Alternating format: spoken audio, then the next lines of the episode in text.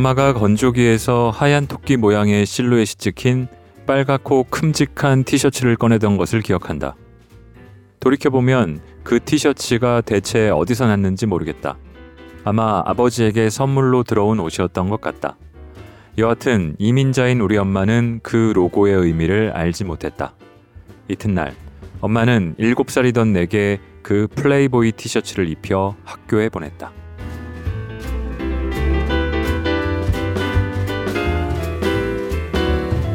골라드는 뉴스룸 책 읽는 순간 북적북적입니다. 저는 심영구 기자입니다. 2022년이 벌써 20일 넘게 지났다니 좀처럼 실감이 나지 않습니다. 저는 여러 곡절이 있었지만 그래도 한국에 무사히 돌아와서 열흘 격리까지 마쳤고요. 지금은 회사로 출근하고 있는데 그것도 실감이 나지 않습니다. 지난 1년간은 제가 엔지니어가 되어서 직접 녹음을 해왔는데 이제 그 1년 전처럼 유규현 PD의 도움을 받아서 녹음한다는 것만은 참 좋은데 나머지는 뭐 좋은 것도 있고 아닌 것도 있네요. 2022년이 이렇게 시작됐습니다. 작년과는 여러모로 다른 한 해가 되겠죠. 자, 메이저와 마이너라고 하면은 뭐가 떠오르시나요? 메이저리그, 마이너리그 라고 하는 미국 프로야구가 생각나는 분도 있을 거고 메이저 언론, 마이너 언론 저는 이게 더 익숙하기도 하고요. 주류와 비주류, 소수자, minority 떠올리는 분도 있겠죠. 40대 이성애자 남성에다가 4년제 대학을 나왔고 사무직 회사원에 정규직, 기혼자 여기에 서울에서 아파트에 살고 있고 그래서 저는 여러모로 빼도 박도 못한 메이저에 속하는 것 같은데요. 그래도 저에게 마이너리티의 감성이 조금은 있다고 어디 가서 큰 소리로 말하기는 좀 그렇지만 그래도 있습니다. 아마 대부분 사람들에게 정도의 차이는 있겠지만 약간은 그런 면들이 있지 않을까 생각을 해요. 미국 얘기를 또 하지 않을 수가 없는데 들어온 지 얼마 안 돼 그렇습니다만 어쨌거나 미국에 있는 동안에도 메이저스러운 특성들이 사라졌던 건 아니지만 저는 그 땅에서 이방인이었던 데다가 아시안이기도 하니까 아무래도 소수자로서 겪은 것들이 있고 이런저런 생각을 하게 되더라고요. 코로나 시국을 틈타서 좀 더 노골적으로 드러났던 아시안 헤이트, hate crime, 증오 범죄가 여러 곳에서 벌어지는 것을 또 접하니까 더욱 그랬습니다. 오늘 가져온 책은 한국계 미국인 작가 캐시 박홍이 쓴 Minor Feelings입니다. 한국어로 번역한 책에 붙었을 이 책의 부제는 이 감정들은 사소하지 않다입니다. 낭독 허락한 출판사 마티에 감사드립니다. 작가의 부모는 한국에서 살다가 미국으로 이민을 가서 작가를 미국 로스앤젤레스에서 나왔습니다. 이민 2세 한국계 미국인인데요. 네이티브 미국인이 될 뻔했지만 어려서는 집에서 한국어만 쓰면서 살아와서 학교에 갈 때까지는 영어를 거의 몰랐다고 하는 의외의 이력도 갖고 있습니다. 미국에서 태어난 미국인이면서도 미국인이 아닌 것 같은 그런 묘한 감정. 작가는 인종주의에서 그 이유를 찾습니다. 이 책이 한국에서 출간된 거는 작년 8월인데요. 미국에서는 그보다 1년여 전인 2020년 2월에 나왔습니다. 시기가 꽤 절묘했던 게 코로나가 시작은 됐지만 미국에는 본격 상륙하기 바로 직전이었거든요. 그때는 우한 바이러스, 뭐 차이나 바이러스라고까지 불리면서 아시아 혐오로, 아시안 혐오로 번져나가기 전이기도 했고요. 이 작가가 한국 독자들에게 전하는 말을 먼저 잠깐 읽어보겠습니다.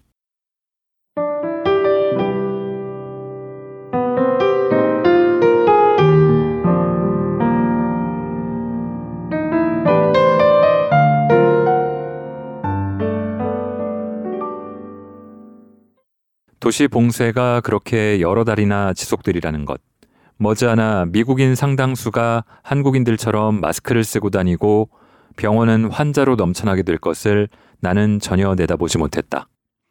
차를 몰고 가다 묘지를 지나는데 하얀 방호복을 입은 무덤 파는 일꾼들이 유족 없이 하관하는 장면을 보았다. 하지만 그때조차도 60만 명 이상의 미국인이 코로나로 사망할 것이라고는 생각하지 못했다. 또한 그 해에 아시아인 증오가 급증할 것도 예측하지 못했다. 트럼프가 반 중국 발언을 끈질기게 반복하자 미국 인종주의자들은 아무 아시아계 사람한테나 대고 질병을 퍼뜨린다고 비난했을 뿐 아니라 아시아인을 코로나 질병 그 자체처럼 취급했다. 겨울이 끝나고 봄이 시작되던 그해 초, 나는 유럽에 사는 아시아계 체류자들이 차별을 당한다는 기사를 읽었다. 미국에서는 아직 아시아인을 상대로 한 인종차별 소식이 들리기 이전이었다. 아시아인에 대한 인종주의는 처음에는 마치 코로나의 확산과 비슷한 양상을 띠었다. 우한이나 이탈리아에서 무슨 일이 났다는데 외국에서 일어난 일이니 나와는 거의 무관했다. 그러나 아시아인에 대한 증오 사건이 미국에서도 발생하고 그 빈도가 잦아지자 나가서 걸어 다닐 때면 누가 나를 표적으로 노리고 있는 기분이 들었다. 특히 아시아계 노인과 여성을 겨냥해 얼굴을 주먹으로 치고 침을 뱉고 괴롭히고 인종차별적 욕을 하고 식당에서 서비스를 거부한다는 뉴스를 들었다. 아시아계 이민자들의 가게를 훼손하는 무리에 대한 기사도 읽었다. 그러나 미국 주요 언론은 2021년 들어서 누가 태국계 남성 노인을 밀어 넘어뜨려 사망에 이르게 하는 사건이 발생하기 전까지는 그와 같은 인종주의에 그다지 관심을 기울이지 않았다. 그러다가 2021년 3월 16일 조지아주 애틀란타 마사지숍에서 아시아 여성 6명이 총격범에게 살해당하는 사건이 발생했다. 사망자 중 4명은 그 가게에서 일하던 한인 여성들이었다. 바로 이 불안하고 사나운 시기에 아시아계 미국인들이 내 책을 읽고 친구들과 가족들에게도 내 책을 추천하기 시작했다. 독자가 계속 늘어나면서 Minor Feelings는 2021년도 뉴욕타임스 베스트셀러가 되었다. Zoom으로 book talk를 할 때면 사회자들은 기막힌 타이밍에 대해 자주 언급했다. 즉, 아시아계 미국인들이 현 상황의 맥락을 이해하고 아시아인에 대한 인종차별 급증 문제를 제기하고 해결하는데 도움이 될 만한 언어를 찾으려고 애쓰던 때에 시의 적절한 책이 나왔다는 것이다.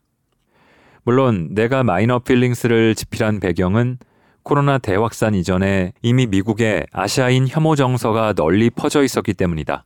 내가 살아오는 내내 그랬고 내가 태어나기 전에도 그랬다. 인종주의는 전혀 새롭지도 않고 결코 사라지지도 않는다. 인종주의는 코로나 확산 시기에 그런 것처럼 그때그때의 역사적 상황에 맞춰 적응할 뿐이다. 아시아인에 대한 미국의 제노포비아는 중국인 이민자들이 처음 미국에 도착한 1800년대로 거슬러 올라간다. 흑인 노예를 대체할 값싼 노동력으로 유입된 이들은 나중에는 금광에서 금을 캐는 일을 했다. 미국 백인들은 이 중국인 노동자들이 백인의 일자리를 빼앗는다고 생각해 위협으로 여겼다.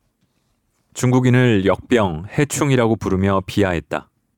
결국 1882년 연방정부는 중국인의 미국 이민을 금지하는 중국인 배척법을 통과시켰으며 나중에는 아시아 전역을 대상으로 이민을 금지했다.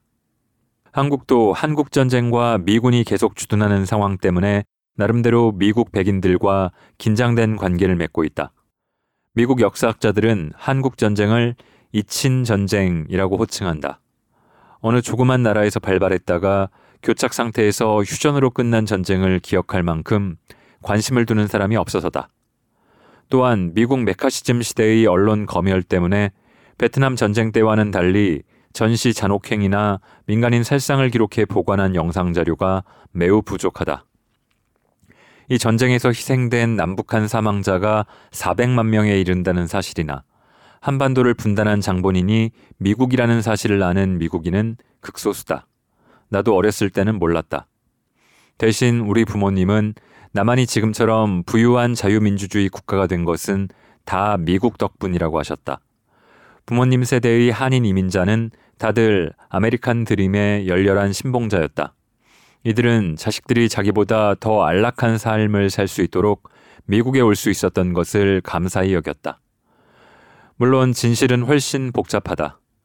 미국이 공산군의 남침을 막아주었을지는 몰라도 이후 미군 남한 점령의 식민주의적 유산은 그 나름의 고통과 상처를 남겼다. 아시아인에 대한 미국산 인종주의가 한국 전쟁 시기에 한국으로 수입되어 백인 미군은 한국인을 불결하고 인간 같지 않고 원숭이와 비슷한 존재로 간주했고 모든 한국인의 자유를 위해 싸운다면서 한국인을 전혀 존중하지 않았다. 이민금지법을 폐지하는 1965년 이민국적법이 제정되기 전에는 한국계 미국인들도 미국 인종분리 정책의 희생자였다. 다이빙 선수로 올림픽에 출전해 금메달을 획득한 한국계 미국인 세미리는 1930년대에 공영 수영장에서 훈련하지 못했다. 아시아인은 백인과 수영장을 같이 쓰는 일이 허락되지 않았기 때문이다. 그는 자기 집 뒤뜰에 모래 구덩이를 파서 거기에 다이빙 보드를 걸쳐놓고 연습해야 했다. 아시아계 미국인들이 미국에서 획득한 평등은 대부분 흑인 민권 운동과 지금도 진행 중인 흑인의 평등 투쟁의 덕을 본 것이다. 1965년에 미국이 문을 열고 아시아, 중남미, 아프리카 이민자를 받게 된 것도 바로 흑인 민권 운동 덕이었다. 아시아계 미국인들이 자체적인 운동을 개시해 공평한 처우와 존중을 요구할 수 있었던 것 또한 1960년대 말에 블랙 파워 운동에 힘입었기 때문이다. 그렇지만 흑인에 대한 인종주의는 오늘날 미국 한인 사회와 한국에 여전히 널리 퍼져 있다. 나도 집에서 흑인에 대한 인종주의적 언급을 들으며 자랐다. 반은 흑인, 반은 한국인인 교수를 만난 적이 있는데 누가 자기를 난생 처음으로 흑인 비하 표현인 니엑스로 부른 곳이 미국이 아니라 서울이라고 했다. 그 얘기를 듣고 나는 심히 부끄러웠다. 이 책은 아시아 사회에 존재하는 그런 흑인에 대한 반감을 지적하고 다른 인종 간에 어떻게 서로 연대를 꾸려야 할지에 대해서도 다룬다. 평등을 위한 미국 흑인들의 투쟁이 없었다면 우리 부모님을 비롯한 수많은 가정이 미국에 이민 올 기회조차 누리지 못했을 것이다. 미국에서 흑인과 아시아인의 관계는 그동안 꽤 힘들었다. 20세기 중반 이후로 아시아인들은 더 이상 해충이나 짐승처럼 취급받지 않고 모범 소수자로 간주되기 시작했다. 즉, 흑인들처럼 범죄를 저지르거나 빈곤하지 않은 근면하고 우등한 소수자라는 뜻이었다. 수많은 아시아계 미국인들이 이런 고정관념을 받아들였지만 백인 우월주의의 위계 질서에서 봤을 때 모범 소수자라는 고정관념은 아시아인이 백인만큼 우등하다는 뜻이 아니었다. 아시아인은 흑인과 비교했을 때에 한해서만 우등하다는 의미였다. 미국 백인 사회는 아시아계 미국인의 성공을 놓고 소수자가 근면하게 일하면 정부의 사회적 지원이 필요 없다는 증거라며 자기들 편리하게 이용했다. 고정관념을 받아들인 아시아인들이 미처 깨닫지 못한 것은 모범 소수자 지위에 함정이 도사리고 있었다는 점이다. 우리가 영리하고 성공적인 집단으로 간주된 것은 맞지만 그와 동시에 로봇 같고 부감정하고 쉽게 교체될 수 있는 존재, 즉, 기본적으로 여전히 인간 같지 않은 존재로 여겨졌다. 그러나 무엇보다도 아시아인은 보이지 않는 인종이어서 언론 매체, 정치, 오락물 등에서 찾아볼 수 없고 우리의 인종 정체성 때문에 직장에서 승진하거나 지도적 위치에도 오르지 못하고 간과되었다.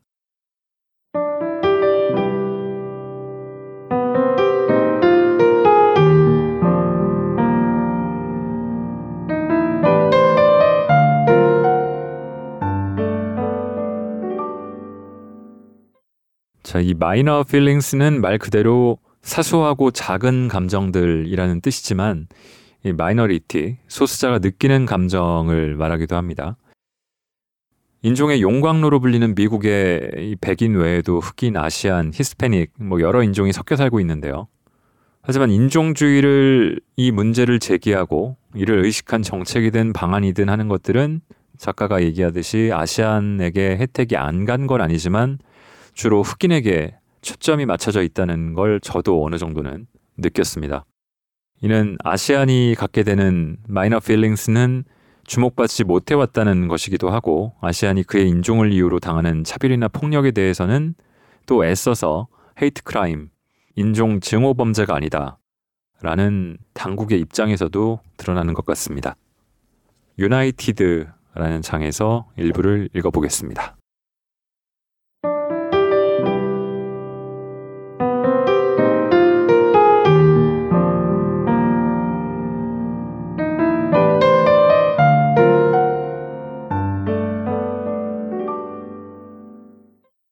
대중의 머릿속에서 아시아계 미국인은 모호한 연옥 상태에 놓인다. 백인도 아니고 흑인도 아니며 흑인에게는 불신당하고 백인에게는 무시당하거나 아니면 흑인을 억압하는 일에 이용당한다. 우리는 서비스 분야의 일개미이며 기업계의 기관원이다. 우리는 리더가 되기에 적절한 얼굴을 지니지 못했기 때문에 대량으로 숫자를 처리하며 기업의 바퀴가 잘 굴러가도록 기름이나 치는 중간 관리자가 된다. 사람들은 우리의 콘텐츠를 문제 삼는다. 저들은 우리가 내적 자원이 없다고 여긴다. 나는 겉으로는 태연해 보이지만 역부족이라는 기분에 함몰된 내 상태를 감추기 위해 물밑에서 미친 듯이 발을 저으며 언제나 과잉 보상을 한다. 유대인의 자기 혐오나 미국 흑인의 자기 혐오에 관한 책은 얼마든지 있지만 아시아인의 자기 혐오에 관한 책은 별로 많지 않다. 인종적 자기 혐오는 백인의 시선으로 자기를 바라보는 것이고 이것은 나를 자신의 최악의 적으로 만든다.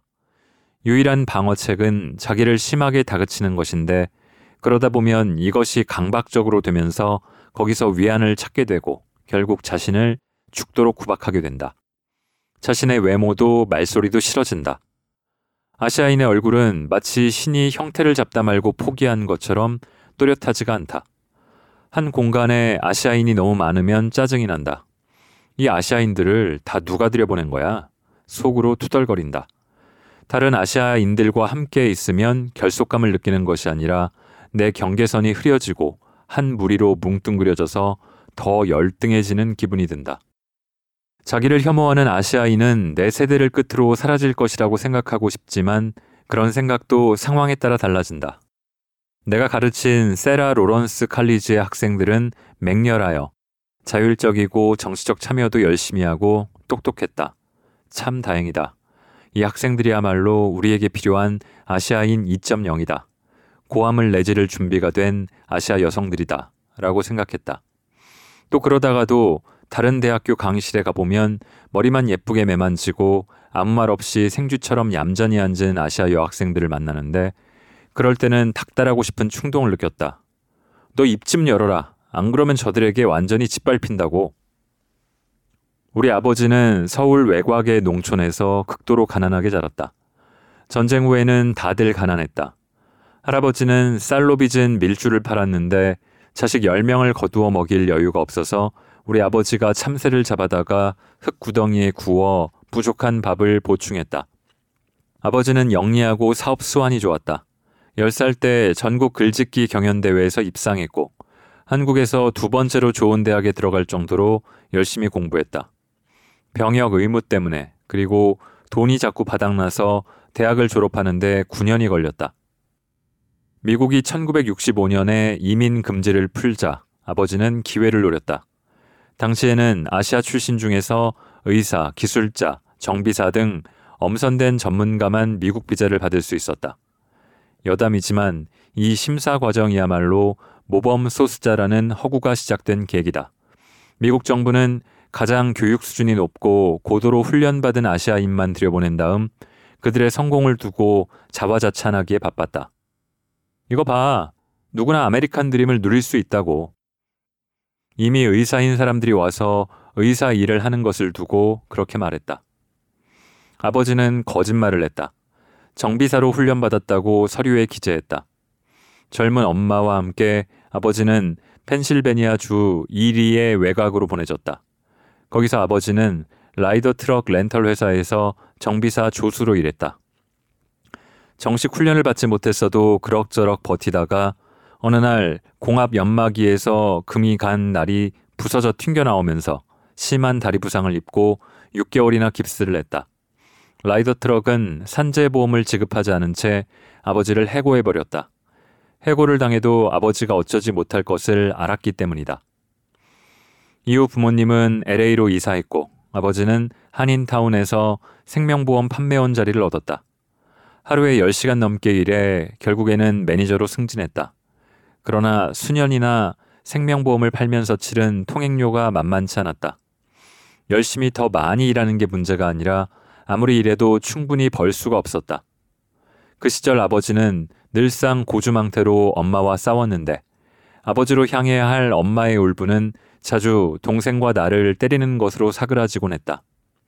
나중에 아버지는 은행에서 융자를 얻어 적막한 LA 공업 지구에 덩그러니 세워진 드라이클리닝 용품 물류 창고를 매입했다. 이 사업으로 꽤 성공해서 아버지는 내가 사립고등학교와 대학교에 다니도록 학비를 대줄 수 있었다. 서류상으로 아버지는 이른바 모범 이민자였다. 아버지를 처음 만난 사람들은 침착한 카리스마와 친절을 경험하고는 신사라고 불렀다. 여러 해 동안 생명보험과 온갖 인종과 계급의 미국인에게 드라이클리닝 용품을 팔며 구축한 인품이었다. 하지만 수많은 모범 이민자들이 그러하듯 아버지도 분노할 때가 있었다. 아시아 이민자들의 자녀는 인종 정체성이라는 문제에 시달릴 수 있다. 그들의 부모는 인종 문제에 예민하지 않다고 전제되는 것에 반해 그렇다. 자나깨나 일하느라고 그런데 신경 쓸 여유가 없거나 출신국에 여전히 동질감을 갖고 있기 때문에 그 문제에 대해 별로 거론할 거리가 없다는 것이다. 하지만 아버지는 백인 육체 노동자가 다수인 펜실베니아 주에서 정비사로 일한 경험, 그리고 브렌트우드에서 사우스 센트럴까지 곳곳을 누비며 생명보험 판매원으로 일한 경험을 통해 본인의 인종 정체성에 지극히 예민해져서 급기야는 모든 것을 인종 문제로 귀결시켰다. 식당에서 자리가 나기를 기다리는데 누가 우리보다 먼저 자리를 차지하면 아버지는 우리가 아시아인이기 때문이라고 지적했다. 비행기에서 맨 뒷자리가 배정되면 그것도 아시아인이기 때문이라고 했다. 내가 오하이오주 오벌린 대학교에 입학한 첫 주에 부모님이 기숙사 입사를 도와주러 오셨을 때 아버지가 내 룸메이트의 아버지에게 악수를 청하자 그가 우리 아버지에게 어디서 왔냐고 물었다. 아버지가 한국이라고 하자 룸메이트 아버지가 재빨리 자기가 한국 전쟁에 참전했다고 응답했다. 아버지는 경직된 미소를 지으며 아무 말도 하지 않았다. 여기는 백인이 많구나. 내가 다니는 아이오와주 대학원에 방문한 아버지가 조용히 말했다. 흑인은 다들 어디 있니? 월마트 주차장에서 주차할 곳을 찾고 있는데 아버지가 말했다. 항상 미소 짓고 인사해라. 아버지가 말했다. 여기서는 사람들한테 아주 상냥하게 대해야 해. 우리 딸이 말이죠. 아버지가 월마트 계산원에게 말했다. 아이오와 문예 창작 과정에 다니는 신이랍니다. 정말이요? 월마트 계산원이 말했다.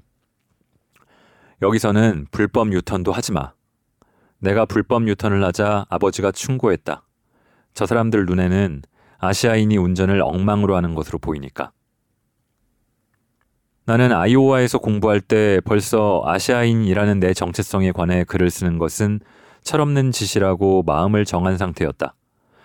모더니즘의 성실한 추종자로서 나는 지칠 줄 모르고 열심히 새 것을 쫓았고 내 정체성에도 불구하고 공식적으로 나의 혁신적인 면을 인정받으리라고 확신했다.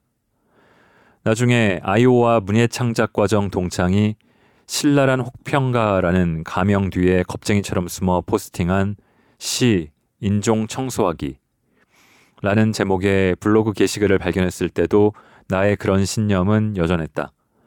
그는 내 첫 시집이 정체성 정치를 다루는 진부한 시라며 혹평했다. 그러더니 나와 리영 리를 비교하면서 우리가 닮았을 뿐만 아니라 글도 비슷하게 쓴다나? 능력이 중간 집밖에 안 되는 이 모든 소수자 시인, 그러니까 나 같은 시인을 전부 박멸해야 문단이 개선될 거라고 장담했다. 나는 즉시 거기에 달린 댓글을 확인했다. 12억 개쯤 되는 댓글 가운데 나를 옹호하는 글은 하나도 없었다. 이봐, 대량 학살을 권하는 건 쿨하지 않아.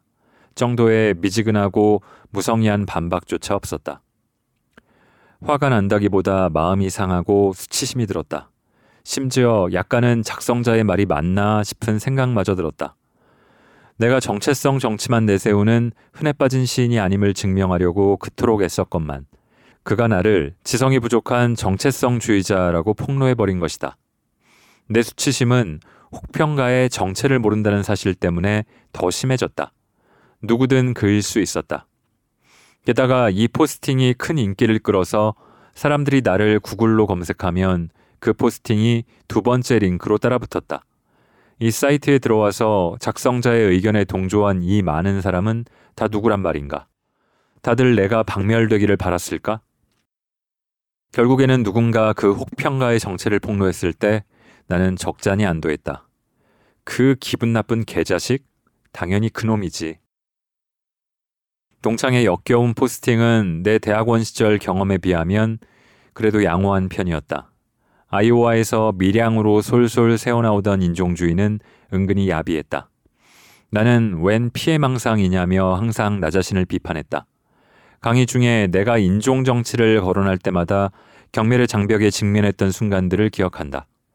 급기야 나는 그들의 경멸을 내면화하여 인종을 주제로 하는 시들을 너무나 인종스럽다며 비웃었다. 아시아 정체성이라는 주제만으로는 예컨대 자본주의처럼 좀 더 묵직한 주제와 함께 엮지 않는 한 불충분하고 부적절하다고 저들은 내게 확실하게 각인시켰다. 아이오와 문예 창작 과정에 다니던 다른 유색인종 작가 중에 정체성 주의자라는 낙인이 찍히는 것이 싫어서 자신의 시와 소설에서 인종적 요소를 말끔히 지워버린 사람들을 알고 있다. 지금 되돌아보면 묘하게도 그들은 전부 아시아계 미국인이었다. 내가 대학원에 다니던 시절에는 형식주의자이든 전위주의자이든 숨막히는 시형을 경건하게 여기는 경향이 있었다. 시에서 자신의 배경, 특히 인종이나 성별을 드러내는 것은 약점의 표시였다.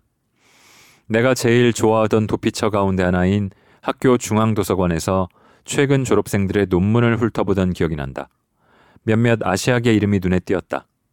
그 중에서 졸업 후 작품을 출간한 사람은 내가 알기로는 한 명도 없었다.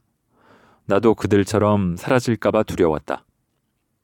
반측 안면 경련증 진단을 받은 것이 바로 아이오와에서 공부할 때였다. 카페인 때문이라고 생각했던 틱 장애가 점점 더 악화되어 내 생각에는 사람들이 말은 안 해도 날 보면 금방 알아차렸던 것 같다. 컴퓨터 단층 촬영을 예약한 날 아침 일찍 일어났던 기억이 난다. 나는 자동으로 움직이는 환자용 테이블에 누워 기계 안으로 천천히 미끄러져 들어갔다. 촬영기 내부는 매끈하고 하얀 원통 모양이었다. 속이 텅 빈 거대한 딜도 안에 들어간 느낌이었다. 온몸에 전기가 통해 뇌가 망가지는 느낌이었다. 1년 전 나는 뉴욕주 크라운 하이츠에 있는 작은 화랑에서 이 책의 일부를 낭독했다. 행사가 끝난 후 바깥에서 행사 주최자와 함께 담배를 피우고 있는데 수염을 기르고 문신을 한 백인 화랑 매니저가 슬렁슬렁 다가오더니 자기가 인종 이해에 관한 강좌를 듣고 있다며 묻지도 않은 얘기를 꺼냈다. 화랑 말고 또 다른 직장에 다니는데 거기서 필수로 듣게 되어 있다는 것이다. 인종 이해를 가르치는 강사가 똑똑한 사람이에요. 그가 말했다. 많이 배우고 있어요. 다행이네요. 내가 말했다. 그가 말하기를 소수자들끼리는 서로 인종차별을 할 수 없다던데요. 그건 헛소리네요. 내가 날카롭게 웃으며 말했다. 그럼 우리 강사가 거짓말장이란 겁니까? 아니요, 내가 말했다. 좀 잘못 알고 있는 것 같아서요. 곧 아시아인이 백인이 될 차례라는 말도 했어요.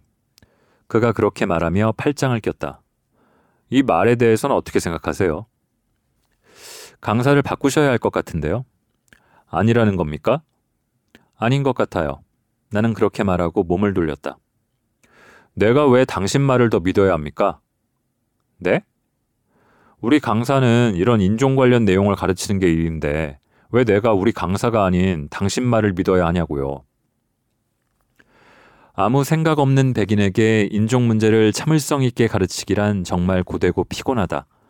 내가 가진 설득의 능력을 있는 대로 끌어모아야 한다. 인종에 관한 이야기는 단순히 수다로 끝날 수가 없다. 그것은 존재론적이다. 그것은 남에게 내가 왜 존재하는지, 내가 왜 아픔을 느끼는지, 나의 현실이 그들의 현실과 왜 별개인지를 설명하는 일이다. 아니, 실상은 그보다도 훨씬 더 까다롭다. 왜냐하면 서구의 역사, 정치, 문학, 대중문화가 죄다 저들의 것이고 그것들이 내가 존재하지 않음을 증명하고 있기 때문이다. 다시 말해 나는 이 남자를 무시하고 쫓아버려야 할지 아니면 역사 교육을 시작해야 할지 판단이 서지 않았다. 우리는 여기서 1587년부터 살았다고요. 그렇게 말해줄 수도 있었다. 그러니 뭘 더 지체해요? 백인 자격증 빨리 내놔요. 미국인 대다수는 아시아계 미국인에 대해 아는 바가 없다. 티슈를 크리넥스라고 부르듯 중국인을 아시아인을 부르는 대유법으로 여긴다. 저들은 우리가 수많은 민족의 느슨한 연합체라는 것을 이해하지 못한다. 아시아계 미국 사회에서 우리를 가늠할 자격 조건은 너무나 많다. 남동아시아인, 남아시아인, 동아시아인과 태평양 섬 주민, 성소수자와 이성애자, 무슬림과 비무슬림, 부자와 빈민일 수 있다는 뜻인가? 그렇다. 아시아인은 모두 자기를 혐오할까? 나를 갉아먹는 자존심이 인종적 현상이 아니라 그냥 나 개인의 빌어먹을 문제라면? 한국인들이 자기를 혐오하는 거지. 함께 술 마시던 필리핀계 친구가 아시아인은 자기를 혐오한다는 내 말을 정정했다. 필리핀인은 별로 안 그래. 우리 중 일부는 다른 소수자 집단보다 경제적으로 부유한 편인데도 공식적인 자리에 거의 존재하지 않는다는 점은 아시아인에게 두드러진 독특한 상황이다. 요즘 서서히 바뀌고는 있지만 정치, 연예, 언론 분야에도 거의 없고 예술 분야에서 약간의 대표성이 비칠 뿐이다.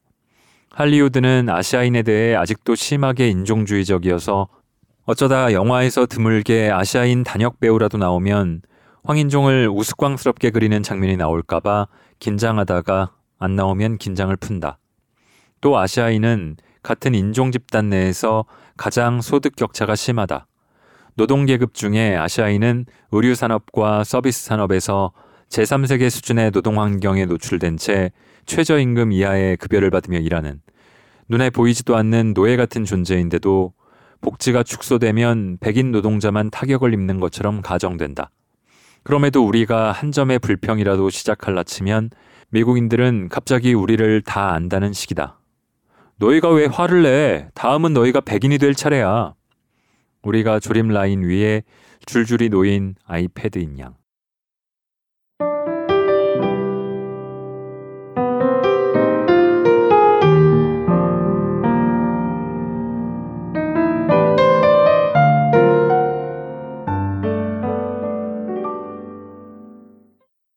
코로나 이전이긴 합니다만 트럼프 시대의 미국에서 이미 징후는 곳곳에서 드러나고 있었고요.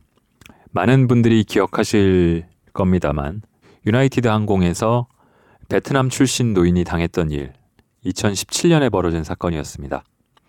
그 대목을 읽어보겠습니다.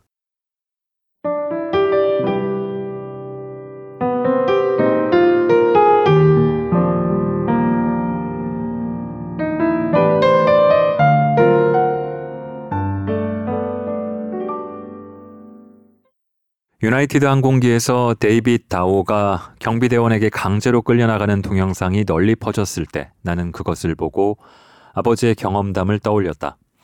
2017년 4월 9일 승무원들은 비행기 수용 인원이 초과되자 자리를 자진해서 양보할 승객을 찾았다. 아무도 응하지 않자 직원들은 무작위로 다오를 지목해 자리를 양보할 것을 요구했다. 그가 거부하자 직원들은 경비대원을 불러 그를 강제로 끌어냈다. 다오는 69세의 베트남인으로 날씬하고 최근에 자른 듯한 순많은 흑발의 소유자였다. 비행하기 편하게 파타고니아 상표의 검정 스웨터에 카키색 캔버스 모자를 쓴 차림이었고 그 모자는 실랑이를 버리는 동안 벗겨졌다. 나의 아시아인 친구들과 다오를 기사로 다룬 아시아계 미국인 기자들이 똑같은 말을 했다. 다오는 우리 아버지를 연상시킨다. 나이만 같아서 그런 게 아니었다. 단정하고 조심스러운 그의 모습이 우리에게 익숙했다. 별 특징 없는 그런 차림은 편안함만이 목적이 아니라 무해한 익명의 전문직 종사자 같은 분위기가 전달되도록 의도된 보호색 역할을 했다. 그의 외양은 나는 공간을 차지하는 사람도 아니고 소란을 피우는 사람도 아니오 라고 말하고 있었다. 더구나 그런 소리를 내는 사람은 특히 아니었다. 그 소리는 다오가 안경이 반쯤 벗겨지고 점잖은 스웨터가 말려 올라가 부푼 배가 드러난 상태로 정신을 잃고 바닥에 쓰러져 질질 끌려나가던 모습보다도 더욱더 마음을 불편하게 했다. 그가 끌려나가기에 앞서 공항 경비대원 3명은 창가 좌석에 앉아 있던 다오를 땅굴에 숨은 몽구스의 목덜미를 확 잡아 끌어내듯 그렇게 비틀어 끌어냈다. 그때 다오가 악을 쓰며 쪽제비처럼 꽥 내지르는 소리가 들렸다. 이코노미석이라는 공공장소에서 울린 그 비명에 심장이 멎는 것 같았다. 굴욕적이었다. 실수로 똥을 지르는 편이 차라리 나을 듯했다. 말씨가 세련된 사람이라는 것을 입증해 보이려고 그가 얼마나 여러 해 동안 공들였을까. 이코노미석으로 비행하며 고생해 본 사람은 누구나 다오의 상황에 공감했다. 언론은 다오를 승객, 의사, 사람으로 지칭했으며 애초에 그의 아시아인으로서의 정체성은 쟁점에서 벗어나는 것으로 취급됐다. 이 드문 사례에서 어쩌면 아시아인이 드디어 미국 중산층 전체를 대표하는 일반인처럼 보일 수도 있지만 나는 회의적이었다. 일반인이 전부 이런 식으로 험악한 대접을 받지는 않을 것이라는 점에서 다오는 일반인이 아니었다. 내가 다오를 보고 일반인이 아니라 우리 아버지라고 생각한 것과 마찬가지로 시카고 공항 경비대원들은 그를 일반인이 아니라 어떤 물건으로 생각했다. 저들은 다오를 수동적이고 남자답지 않고 믿을 수 없고 의심스럽고 이질적인 존재로 여겼다. 행동을 취하기 전에 이미 수년 동안 축적된 선입견이 무의식 중에 그들의 머리를 스쳤다. 그리고 모든 일반인이 다오처럼 반응하지는 않았을 것이다. 그는 정신이 들자 경비대원들을 피해서 화급히 다시 기내로 되돌아왔다. 그는 복도로 뛰어들어오며 혼란에 빠진 목소리로 조용히 같은 말을 반복했다. 집에 가야 해요. 집에 가야 해요. 입에서 터진 피가 턱으로 줄줄 흘러내렸다. 나중에 밝혀진 바에 따르면 공항 경비대원들이 그를 좌석에서 끌어낼 때 얼굴을 팔걸이에 충돌시켜 코뼈와 치아를 부러뜨리고 뇌진탕을 유발하여 환각 증세가 있었던 듯 했다. 다오는 어리둥절한 표정으로 헤매면서 빈자리나 뭔가 몸을 의지할 때를 찾았다. 결국 그가 붙든 것은 비즈니스석과 이코노미석을 나누는 커튼이었다. 그는 사형대에 오른 사람처럼 그 커튼을 꽉 붙들고서 나를 그냥 죽여. 지금 당장 나를 죽여. 라고 되뇌었다. 이것은 일반인의 행동이 아니다. 다오는 별개의 공간, 별개의 시간에 가 있다. 야만스럽게 퇴출되자 어떤 뿌리 깊은 트라우마가 되살아난 것일 수도 있다. 1975년 사이공이 함락되었다. 고향은 더 이상 고향이 아니었다. 다오는 난민이 되어 피난해야 했고 새로운 삶의 터전인 켄터키주에서 아내와 함께 자녀 다섯을 키우면서 그의 파란만장한 이력에 대한 보도를 믿을 수 있다면 황당한 역경을 상당히 겪었다. 다오는 성매매 대가로 금지 약물을 처방해주고 기소되어 의사 면허를 정지당한 후 포커 도박으로 돈을 벌었다. 그의 전과 기록이 유나이티드 항공 사건과 아무 상관도 없다는 변호에는 동의하지만 덕분에 다오라는 인물을 좀 더 복잡하고 현실적인 견지에서 바라볼 수 있다는 점에서 내게는 상관이 있다. 다오는 범죄자도 아니고 그렇다고 고국의 재난을 피해 달아났다가 기적적인 회복력을 발휘해 존경받는 의사가 되고 자녀들 역시 의사가 된 어떤 근면한 기계인간도 아니다. 트라우마를 겪고 이곳으로 이민 온 많은 이민자들은 살아남기 위해 어떤 일이든 감수한다. 사람을 속인다. 아내를 구타한다. 노름을 한다. 그들은 생존자이고 대다수의 생존자가 그렇듯 지독한 부모가 된다. 나는 다오를 보면서 당신의 아버지가 집에서 질질 끌려 나오는 모습을 목격하던 우리 아버지를 생각했다. 역사를 통틀어 강제로 질질 끌려가던 아시아 사람들을 생각했다. 태어난 고향집에서 제2의 고향집에서 태어난 고국에서 제2의 고국에서 쫓겨나고 내쳐지고 퇴출, 퇴거, 추방되던 그들을 생각했다. 나는 다음은 아시아인이 백인이 될 차례라는 소리를 들으면 백인이 될을 사라질로 교체한다. 다음은 아시아인이 사라질 차례다. 우리는 성취가 대단하고 법을 잘 지킨다는 평판을 듣다가 기억상실의 안개 속으로 사라질 것이다. 우리는 권력자가 되지 못하고 그저 권력에 흡수될 것이고 백인의 권력을 나눠 갖지 못하고 우리의 조상을 척취한 백인 이데올로기의 꼭두각시가 될 것이다. 우리의 인종 정체성은 쟁점에서 벗어나며 괴롭힘을 당하거나 승진해서 누락되거나 매번 발언을 방해받는 것도 인종 정체성과는 무관한 거라고 이 나라는 우긴다. 우리 인종은 심지어 이 나라와도 무관하며 그렇기 때문에 우리는 여론조사에서 흔히 기타로 분류되고 신고된 강간, 직장 내 차별, 가정폭력 사건의 인종별 집계에서도 찾아보기 어렵다. 모든 사회적 신호를 박탈당해 나의 행동을 타인과의 관계에 비추어 가늠할 수단이 없으니 유령 취급을 당하는 것과 다를 바 없다. 그래서 나는 어떻게 행동하면 좋았을지, 무슨 말을 하면 좋았을지 내 생각을 샅샅이 점검한다. 내가 보는 것, 내가 듣는 것을 신뢰하지 못한다. 자아는 자유낙하하는데 초자아는 무한대로 커져서 나라는 존재는 부족하다고 결코 충분치 못하다고 다그친다. 그러므로 더 잘하고 더 잘 되려고 강박적으로 노력하며 자기 이익이라는 이 나라의 복음 성가를 맹목적으로 따라 부르고 내 순가치를 늘려 내 개인적 가치를 입증해 보이는 짓을 이 세상에서 사라질 때까지 계속한다.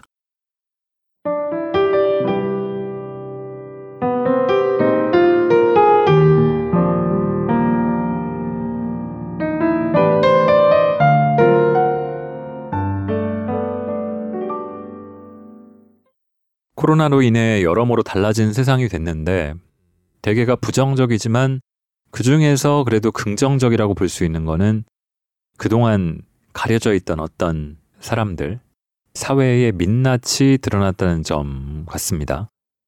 좀 더 직시할 수 있게 됐다고 할까요? 내 안의 인종주의가 위기 상황을 맞아 손쉽게 분출했다고 볼 수도 있을 것 같아요. 이 책도 그런 맥락에서 나온 것으로 저는 읽혔습니다. 제가 뉴욕에 있을 때 아시안을 대상으로 한 범죄가 여러 건 발생하니까 이제 가족이나 친지들이 괜찮냐고 안부를 묻기도 했었어요. 근데 주로 여성과 노인을 상대로 한 범죄이기도 했고 제가 직접 당한 것도 없고 그러니까 괜찮다고 했는데 실은 하나가 있었습니다. 범죄라긴 조금 애매한데 제가 살던 집 근처에 Target이라는 이름의 일종의 대형 마트가 있었는데 작년 여름에요. 제가 뭐 살 게 있어서 거기를 혼자 가서 둘러보고 있는데 갑자기 퇴 하는 소리가 들리는 거예요. 그래서 뭐지 하고 살펴보니까 제 신발과 다리에 액체가 달라붙어 있었습니다. 누가 침을 뱉은 것이었는데 고개를 돌려서 보니까 다른 데를 보고 있는 한 백인 여성이 그런 것으로 보이더라고요. 황당하기도 하고 당황스럽기도 해서 잠깐 멍하니 그 여성을 봤는데 그 제 쪽을 힐끔거리더니 인상을 쓰면서 다른 데로 가더라고요. 제가 오해했을 가능성도 없진 않겠지만 저를 향해 어떤 이유로든 침을 뱉은 거는 확실해 보였습니다. 저는 어떻게 했을까요? 그리고 어떻게 해야 했을까요? 결과부터 말씀드리면 침을 닦아내고 제가 살 것만 빨리 산 뒤에 마트를 떠났습니다. 그렇게 어떻게 보면 비겁하게 자리를 떴던 이유는 일단 심증은 있었지만 바로 그 장면을 목격한 게 아니니까 이걸 입증하려면은 이를테면 마트에 CCTV를 돌려본다든가 하는 과정을 거쳐야 되는데 그게 되게 지난할 수 있다는 생각을 했고 또 입증했다고 해도 제가 아시아인이라서 일부러 그 사람이 저한테 침을 뱉었는지 아닌지를 또 알 수도 없는 상황이고 제가 받을 수 있는 거는 사과 정도일 텐데 그걸 하기 위한 과정들을 잠깐 떠올려 보다가 번거로움을 피하기 위해 자리를 피하는 게 낫겠다고 판단했어요. 그럼에도 반년이 넘게 지난 지금도 그날 그 더러웠던 기분은 아직 남아 있습니다. 돌아온 지금은 제가 그런 일을 당할 가능성은 별로 없겠지만 저라는 사람의 인격이나 특성과 관계없이 그저 존재만으로 내가 누군가의 혐오를 받을 수도 있구나 라는 게 꽤 불쾌한 기억으로 남았습니다. 한국에서 한국계 미국인 혹은 아시안이 당하는 문제라 어떻게 보면 우리랑은 거리가 있을 수도 있죠. 하지만 사실 이 소수자들이 주류에게 치여서 당하는 일들, 거기서 느끼는 감정은 나라는 존재라서 겪는 차별과 혐오 이런 것과 다르지 않잖아요. 한국 사회에서도 조금씩 버전을 달리해서 드물지 않게 발생하는 일 아닐까 싶은 거죠. 다소 장황하게 제가 겪은 사소한 사건을 말씀드린 것도 그래서입니다. 저에겐 불쾌하지만 의미 있는 경험이기도 했습니다. 이 책의 제일 마지막 문장은 우리는 이 나라에 늘 있었던 존재입니다. 이 문장이 마음에 깊이 와닿더라고요. 늘 있지만 보이지 않는 존재를 잊지 않아야 한다. 빚진 자들이라는 장의 마지막 부분을 조금 읽으면서 마치겠습니다. 들어주신 모든 분들 감사합니다.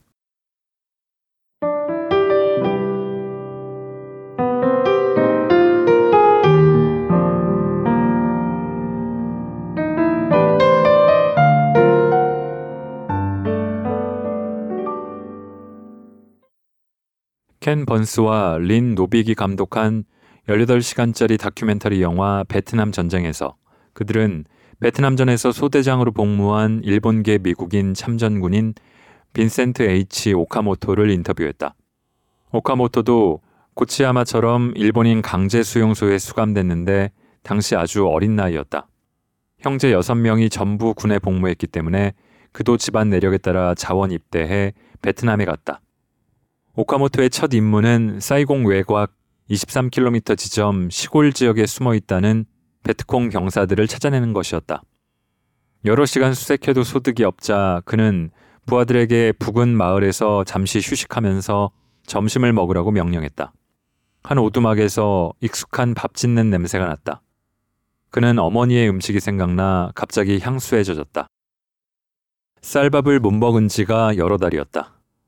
오카모토는 음식을 준비하는 할머니에게 담배와 시레이션 칠면조 통조림을 밥 한 공기와 맞바꿀 수 있는지 물어보라고 통역자에게 일렀다. 할머니는 그에게 밥과 생선과 채소를 요리해 주었다. 그는 허겁지겁 먹었다. 한 그릇 더 달라고 했다. 안 그래도 가난한 사람들인데 식량을 그렇게 축내도 됩니까? 한 병사가 그를 나무랐다.